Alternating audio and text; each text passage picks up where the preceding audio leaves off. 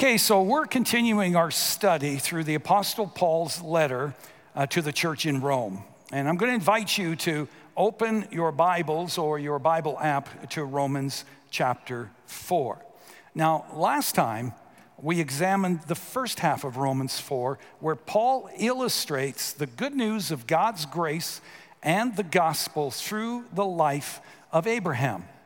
And we learned that Abraham was declared righteous or acceptable or justified before God, not on the basis of his good works or on the basis of him uh, exercising religious rituals like circumcision or by keeping the law.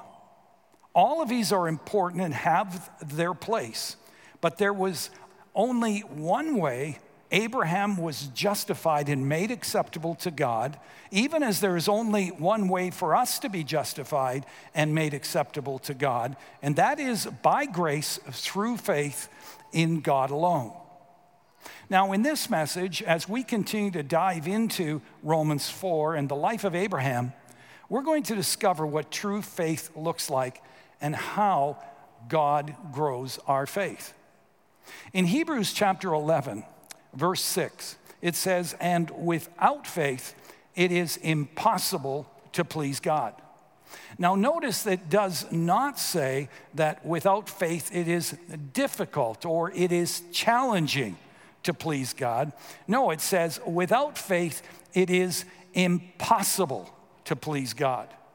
In other words, from God's perspective, faith is an absolute essential. Now, those of you who are parents, isn't it true that you want to see your children grow up physically, mentally, emotionally, and in every other way? And you would be some concerned if they stopped growing in these areas. Well, in the same way, our loving God wants us to grow up spiritually, to know Him personally, and to trust in Him completely. Now, faith is something you learn. It is something that has to be developed. Faith, in some ways, is like a muscle. It grows stronger only if you exercise it. And the same is true in the area of our spiritual growth. You see, if given the choice, most of us would be content to live um, a safe, a secure, and a comfortable life. People pay big bucks these days to feel safe and secure. But God loves us too much to leave us there, because He knows that true satisfaction, fulfillment, true joy and peace uh, can only be found through a vibrant relationship with Him and through experiencing and living out the faith-filled adventures that He has ordained for us. And so God often challenges us to move out of our comfort zone, and at times even forces us out of our comfort zone in an attempt to grow our faith in Him. Which brings us to our scripture lesson today, through which God uses the life of Abraham to teach us the true nature of faith and how He seeks to grow our faith. First of all, God often seeks to grow our faith by giving us a calling. Before we get into Romans four, we need to back up a bit and remind ourselves of a major event in Abraham's life. And we find that in Genesis chapter twelve. And there we read this: "The Lord had said to Abram, 'Go from your country, your people, and your father's household to the land I will show you. I will make you into a great nation, and I will bless you. I will make your name great, and you will be a blessing. I will bless those who bless you, and whoever curses you, I will curse. And all peoples on earth will be blessed through you.' So Abram went, and as the Lord had told him, Abram was seventy-five years old when he set out from Haran." So here we have Abram and his family. They're enjoying a, the good life in a relatively modern city of that day. And God approaches him and asks him to pull up stakes and to move. And Abe asks, where are we moving to, Lord? And God says, I'll let you know along the way. Just pack up the moving van and start driving. And we go on to read that Abram responded with obedience to God's call. So let me ask you, has God extended a call to you? If not, have you been leaning into him at all? Have you been listening for his assignments? God extends his call in various ways. He may speak to you through the pages of Scripture while you're having a quiet time with him. Or he may, you may sense his calling while listening to a sermon, or perhaps having a conversation with someone, or even in the context of serving someone. He might give you um, a dream or a vision to begin a new ministry, or to start a new group of some sort that God is going to use to impact the earthly and the eternal trajectory of many lives. It might be a specific call to take a certain course of studies, or it might be as simple as him prompting you to speak to someone standing alone in the foyer of the church after a service, or picking up the phone, calling someone up to encourage them and to pray for them. Now, in some cases, his call will be way out there, not unlike what God called Abram to do here, like an actual move, perhaps, or even the change of a career. I mean, think about it. God asked Abram at the age of seventy-five to pack up and move to a land he knows nothing about. Now, those of you who are seventy-five or older, how would you respond to a call like that? I mean, when I think of all the family and friends that I have helped move over my lifetime, just the thought of packing up and moving, that in itself makes me want to lie down and take a long nap. But let's be honest. When people approach retirement age, many think that they've kind of done their tour of duty. Or they think that God's no longer really has anything useful for them to do. Now, granted, as we age, there comes a time when we need to slow down the pace of our lives. But the life of Abraham teaches us, though we may retire from our job, there is no retirement from the Christian life. Until we breathe our last, God wants us to keep growing in our faith. And so God may call you to do something at the age of forty-five, at the age of sixty-five, even at the age of seventy-five, that may have a greater impact on his kingdom than anything you have done up to this point in your life.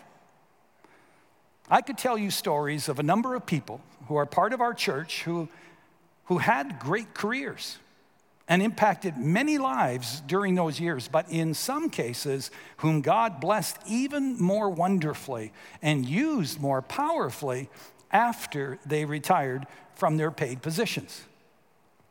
I mean, think about all the faith-building adventures, all the opportunities to witness firsthand God's power at work in and through his life that Abraham would have missed had he said no to God's call when he was seventy-five. Even more importantly,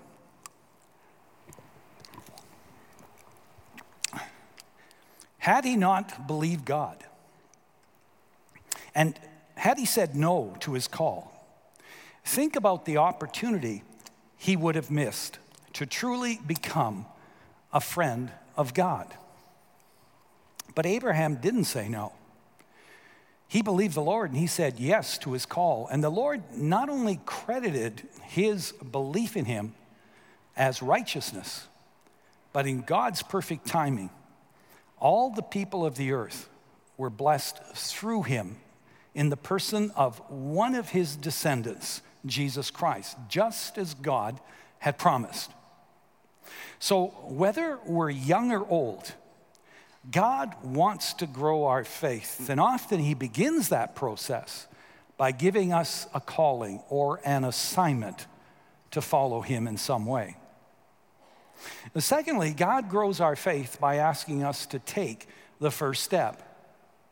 Again, in Genesis twelve, we read, "The Lord said to Abram, 'Leave your country, your people, and your father's household to the land I will show you.'" Before God gave Abraham the promise of being the father of many, he asked him to take the first step by leaving his country and going to the land that God would show him. We see this principle throughout Scripture. God grows our faith by asking us to make the first move. In Joshua three, where we read of the time that the Israelites were crossing the Jordan. And God told Joshua that as soon as the priests carrying the Ark of the Covenant set foot in the Jordan River, its waters would stop flowing and allow the people to cross the Jordan on dry land. They needed to make the first move and exercise faith by stepping into the Jordan, and then God would follow through on his promise. Jesus taught the same principle in Luke chapter six, where he was teaching about generosity. And he said, "Give, and it will be given to you." God says, "I want you to exercise trust in me by giving first. And then I will bless you in return in my way and in my time." So at some point, we have to make a decision. Am I going to respond to God's call and take the first step or not? And often this is where things break down. This is where things get stalled. But you see, faith is a verb. Faith is not passive, it is active. It's taking the initiative. Well, Abram packed up and responded to the call of God in his life. He doesn't waffle. He doesn't say, "Well, Lord, if it's okay with you, you know, I'll follow you right after my kids graduate from high school. Or I'll follow you, you know, right after my business is well established and I'm independently wealthy. In other words, when I don't need to put my trust in you anymore. Or, Lord, you know, I'll follow you, absolutely, if my spouse likes the climate of where we're going." Now, once they knew that this was of the Lord, Abraham and Sarah responded to the call of God, and they stepped out. Now, I want you to realize, when Abraham left his country, he didn't leave his livelihood behind. No, he left with his flocks of sheep and goats, all that he owned, in order to continue to provide for his family and his loved ones. And I draw that to your attention to make this point. When we sense God calling us to do something way out there that will have huge ramifications on our personal lives, our family, our future, it's absolutely critical that we consult with godly people that we know and respect and who know us, to confirm God's calling in our lives. We don't go off independently and assume that we've heard from God to move to a new country or to start a new ministry without any thought of the implications of doing so. You see, this is one of the reasons that God established the church. You see, we've got a bit of a sickness going on in some Christian circles today, and it's beyond COVID that I'm talking about. And that is people just indiscriminately announcing that God's called them to do something or to start something. And with the power of the internet and social media, they just set up shop and they go for it. And if you ask them, you know, well, has the body of Christ affirmed your calling? Have those who know you best confirmed your character, your giftedness, your preparation? When you ask them that question, they say, "Well, no, that doesn't really matter. I've been called by God, and that's all that matters." Now, church, listen to me.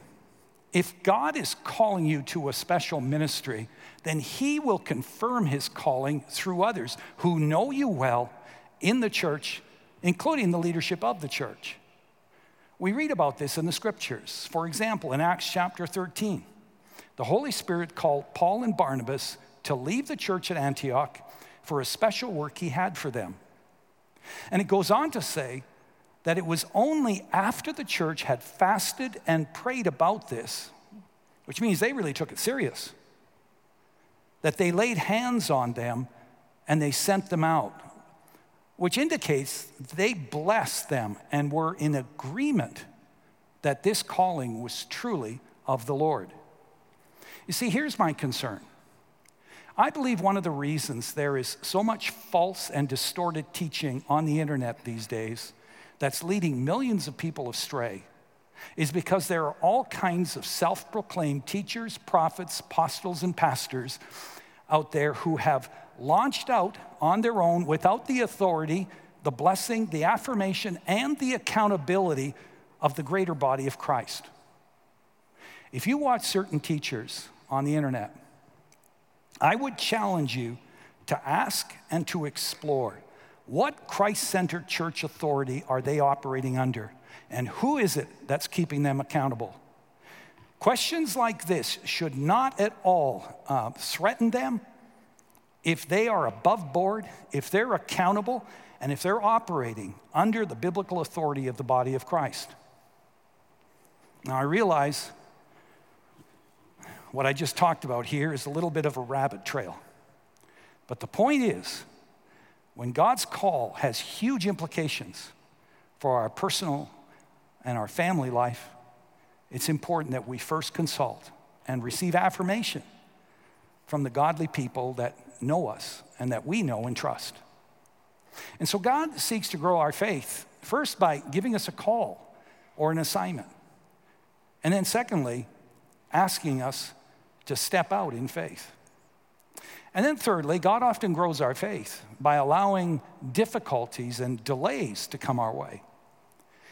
In Genesis seventeen, we read of an incident in the life of Abraham and Sarah that is twenty-four years, a quarter of a century, after they received the promise of a child.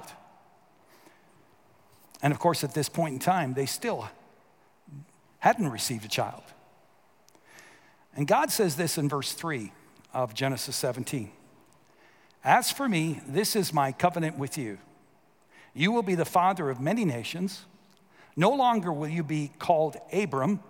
Your name will be Abraham, for I have made you a father of many nations," which is, of course, is what Abraham means, father of many nations.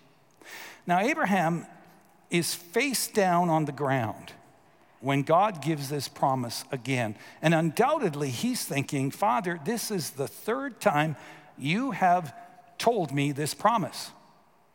You've told me when I was seventy-five, you told me when I was eighty-six, and now at the age of ninety-nine, you're telling me again that I will be the father of many nations, and yet we're still without child, Lord." No question, Abraham is discouraged here. He's saying, "Lord, I'm not getting any younger. I mean, my back goes out far more than I do. Why are you waiting so long?" Sometimes we hear a clear call from God. We receive the confirmation from other godly people, and we take the first step of faith. But then we run into all kinds of delays, difficulties, and even trials. And we say, "Lord, you know, did I miss something in the translation? Why, after stepping out in faith, did I get this sickness? Why is my business bottoming out? Why am I still being treated this way by my boss? Why am I still alone with no prospect of a life partner in sight? Why is this loved one many of us are praying for still sick? Why, after all I've done, reaching out the last number of years to my work associate or to my neighbor, is this person still hard-hearted towards you and your church?" How do you handle the waiting rooms of life. What do you tend to do when difficulties and delays come your way? Well, some people begin to doubt. And that's pretty natural. But remember, doubt is not unbelief. Doubt is uncertainty. We know Abraham and Sarah were beginning to doubt, and they were close to giving up. In Genesis sixteen, we read, they decided to take matters into their own hands and have a child through Sarah's servant, Hagar. Have you ever taken matters into your own hands when God seems silent or God seems to have his hands in his pocket? Ever pull away from God and take matters into your own hands? There's always a price that comes when you decide to do it your way rather than God's way. But please hear me on this. Even if you come to the point of despair and you take a detour, Abraham and Sarah teach us that detours need not be dead ends in our lives. Though they took a detour in chapter sixteen, they were back on track in chapter seventeen. Yes, Abraham doubted God. He grew impatient, but his faith never slid into the ditch of unbelief. I'd like you to look at Romans four now in verse twenty. It says, yet he did not waver through unbelief regarding the promise of God, but was strengthened in his faith and gave glory to God. His faith had temporary lapses, but it never extinguished. Abraham never gave up and turned his back on God. Though weary, though discouraged, he continued to believe God and the promise God had made to him. You know, one of the reasons that I believe the Bible is true is because it doesn't try to whitewash its heroes. With the exception of Jesus, who was sinless, the Bible lets us see the weakness, the, the sin, the failure, the foolishness of great men of faith like Abraham and David and others. And I think God allowed the ugly stuff to be included in the Holy Scriptures, not to minimize sin, but to show us that even when we drop the ball, even when we disappoint him, if we repent, if we remain humble, and we just get up and keep loving him and keep walking with him and just keep putting one foot in front of the other, step by step, God is more than able to take the ashes of our sin and our regrets and turn them into something beautiful in our lives. And we see this in the life of Abraham. And so the question is, how was Abraham able to remain strong in his faith despite the delays and difficulties that he faced? Well, that brings us to Romans four, the second half of this chapter, which answers that question. First of all, Abraham's faith remained strong because it was in God rather than in, in his own ability. Look at verse seventeen. As it is written, I have made you a father of many nations. He, and that's referring to Abraham, he is our father in the sight of God, in whom he believed, the God who gives life to the dead and calls into being things that are not. Notice the phrase, in whom he believed. You know, we all have faith. And we all exercise faith on a daily basis. Every time you get in a car, you do. Every time you get in an elevator, you do. When you sat down in your chair, you probably didn't examine it, but you just had faith and sat down.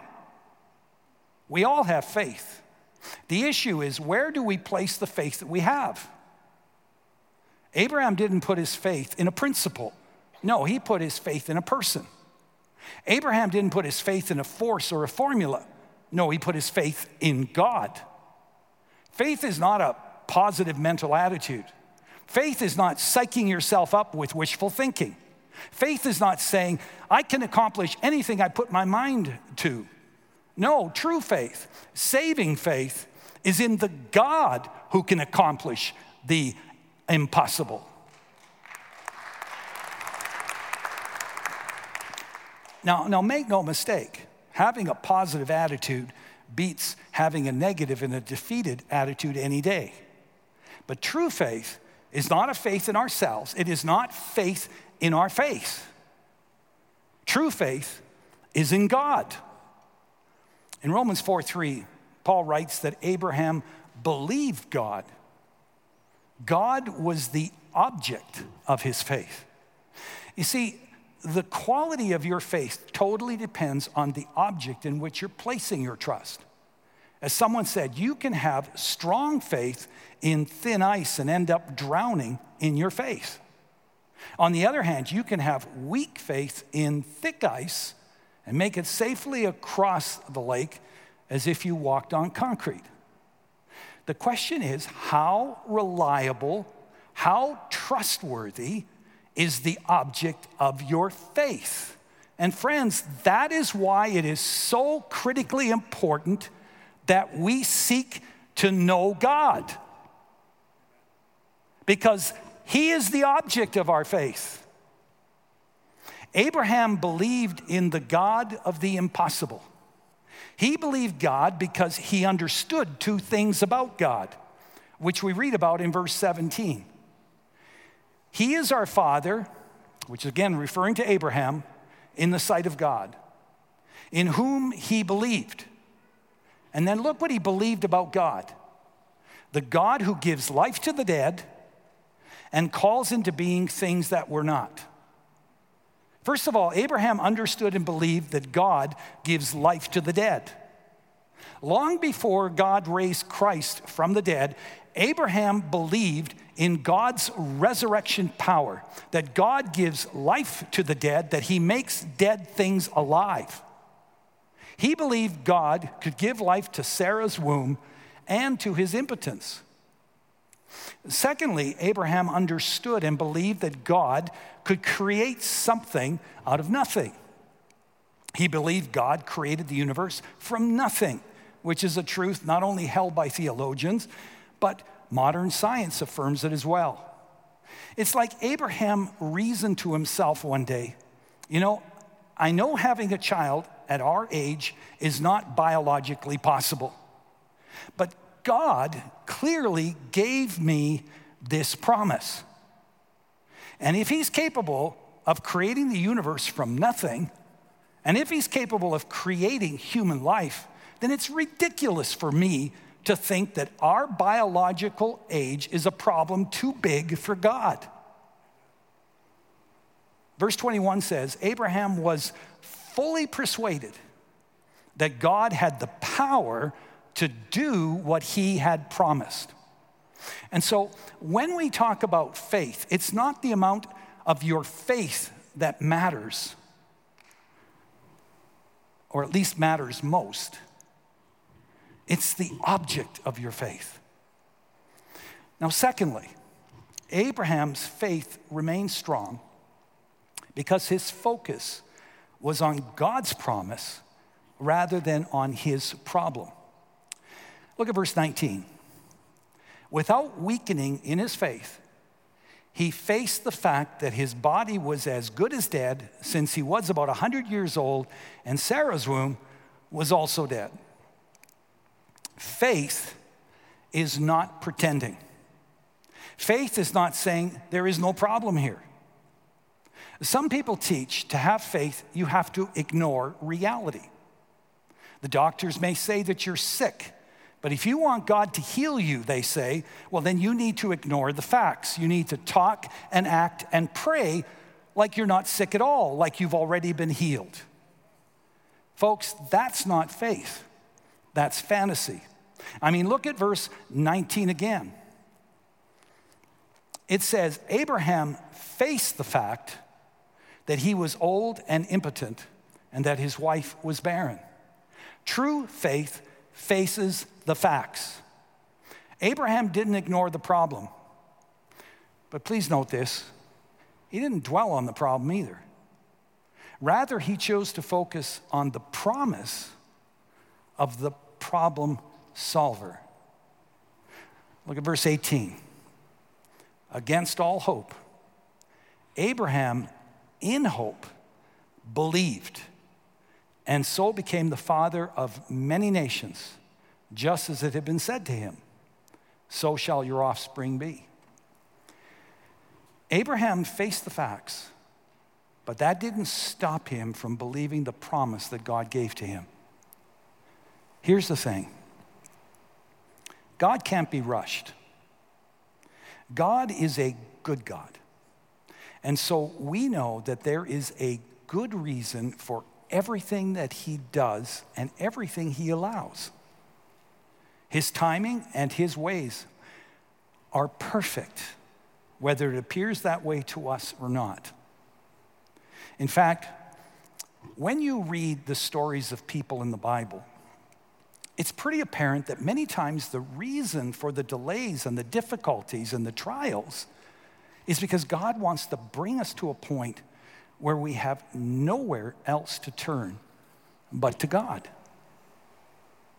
I mean, let me ask you, could that be why God has allowed COVID to continue this long?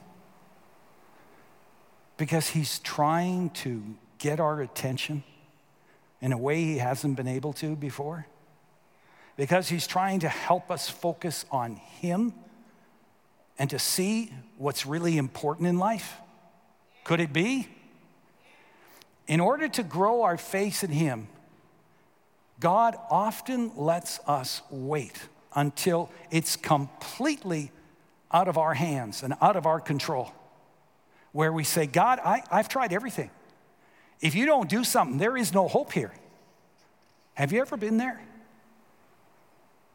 Where you did everything in your power that you could, and you've come up to the end of your resources. You have no solutions. There's nothing you can do. And God says, great. Now you're ready for the miracle that I want to accomplish in and through your life. And sure enough, in God's time and in God's way, the promise he made comes true. And our love for him and our trust in him skyrockets because we realize that our God is God. That there is no way we could have pulled that off in our own strength.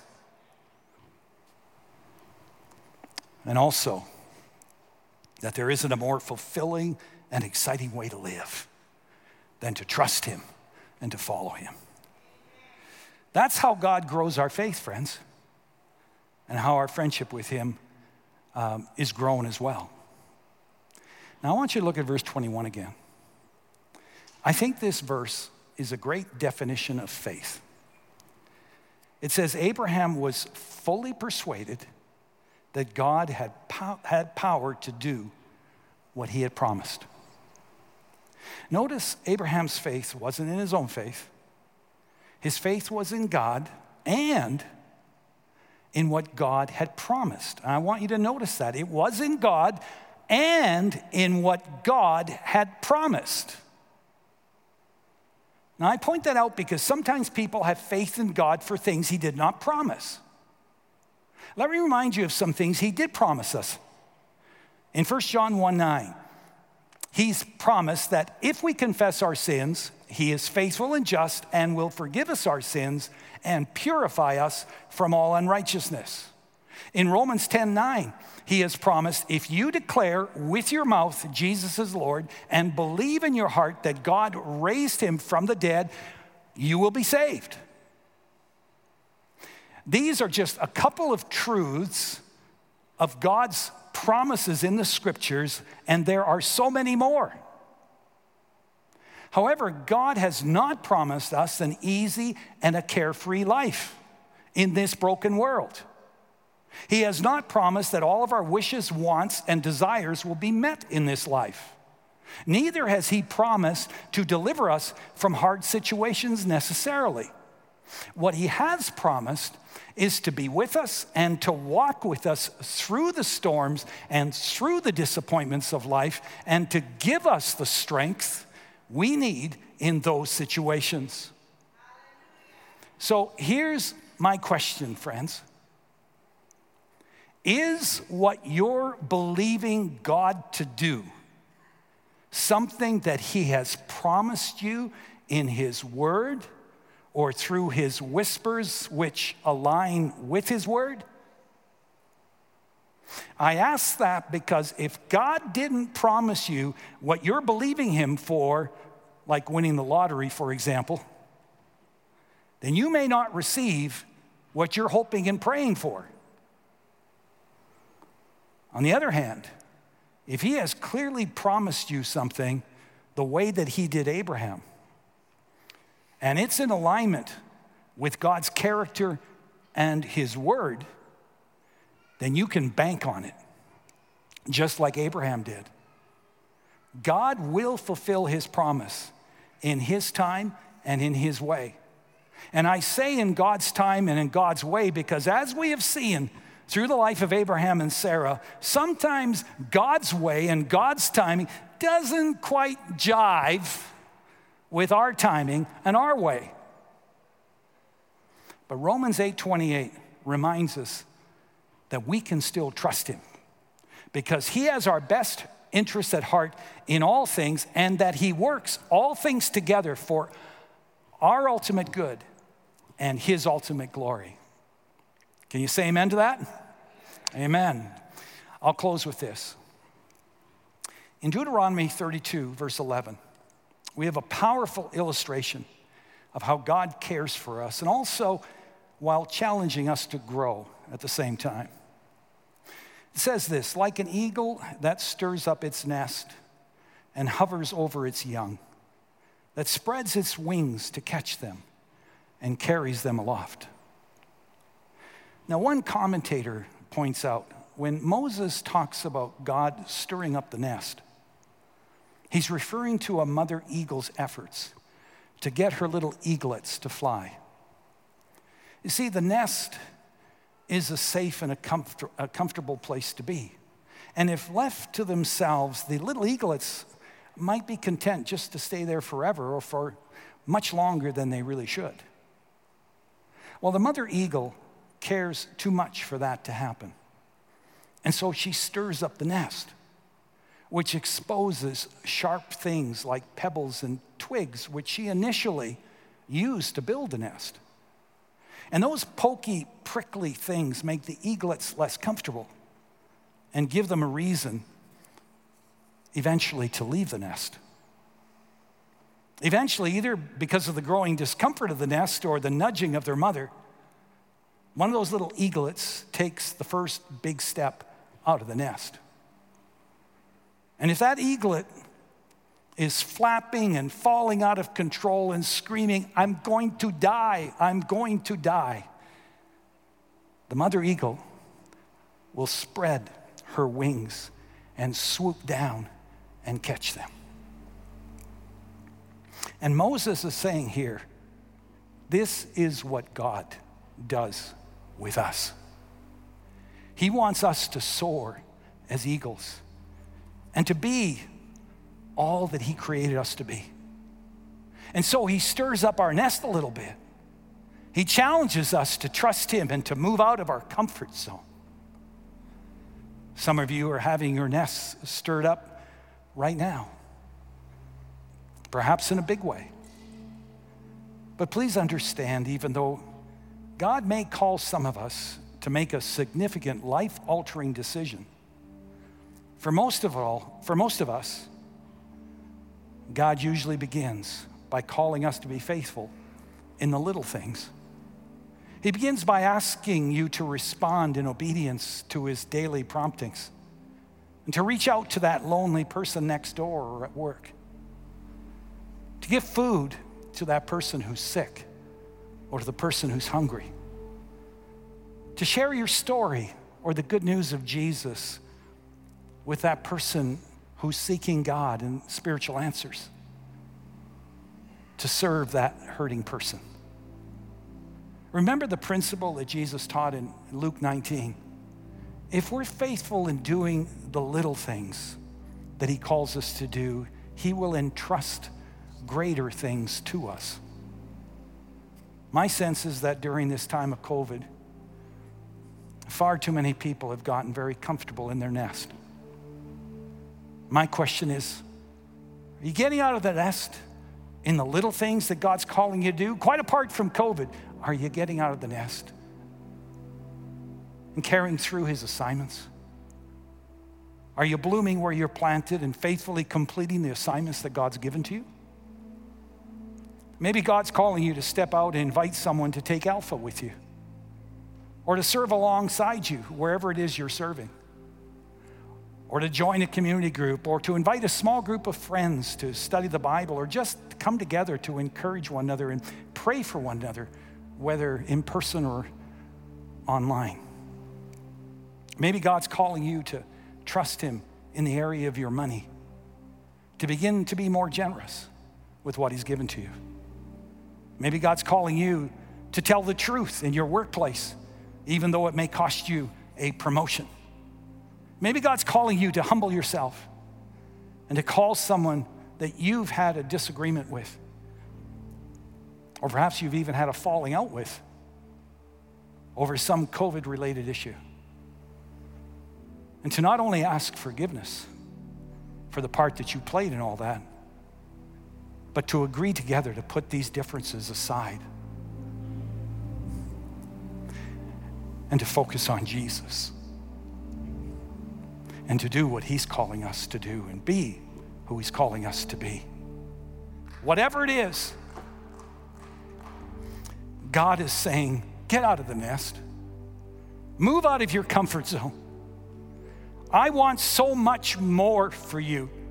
I want you to soar in the Spirit. God's saying, I want us to be close friends, and for you to know through your steps of faith that I am totally trustworthy. So get out of the nest. Now make no mistake, when you contemplate stepping out of the nest, you will experience fear, which is very natural and normal. But that doesn't mean you don't have any faith. Remember that. You see, you can have fear and faith at the same time. Someone has said faith is not the absence of fear. Faith is moving ahead in spite of the fear. Psalm fifty-six three says, when I am afraid, I will put my confidence in God. Living by faith is feeling the fear, but obeying the Lord anyway, because your confidence is in him. So yes, when you step out of the nest, you're gonna face problems, you're gonna face fears, your faith will waver, and you'll be tempted to go back to the nest. But of this you can be certain, when you fall, or when you fail, and you will, Jesus will be there to pick you up. He will never leave you or forsake you. And remember this, the God who made giants fall, the God who shook prison walls, the God who brought life to Sarah's womb, the God of Abraham, Isaac, and Jacob, this same God who was faithful then will be faithful now.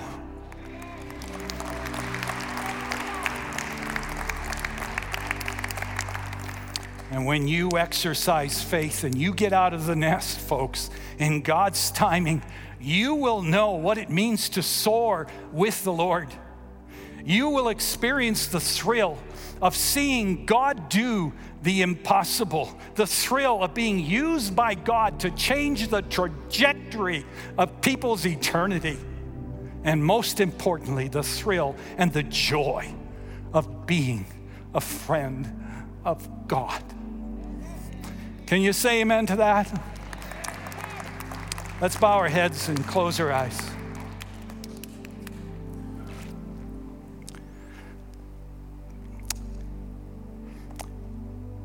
So take a moment and ask, Lord, what are you saying to me? Lord, what are you asking me to do about it?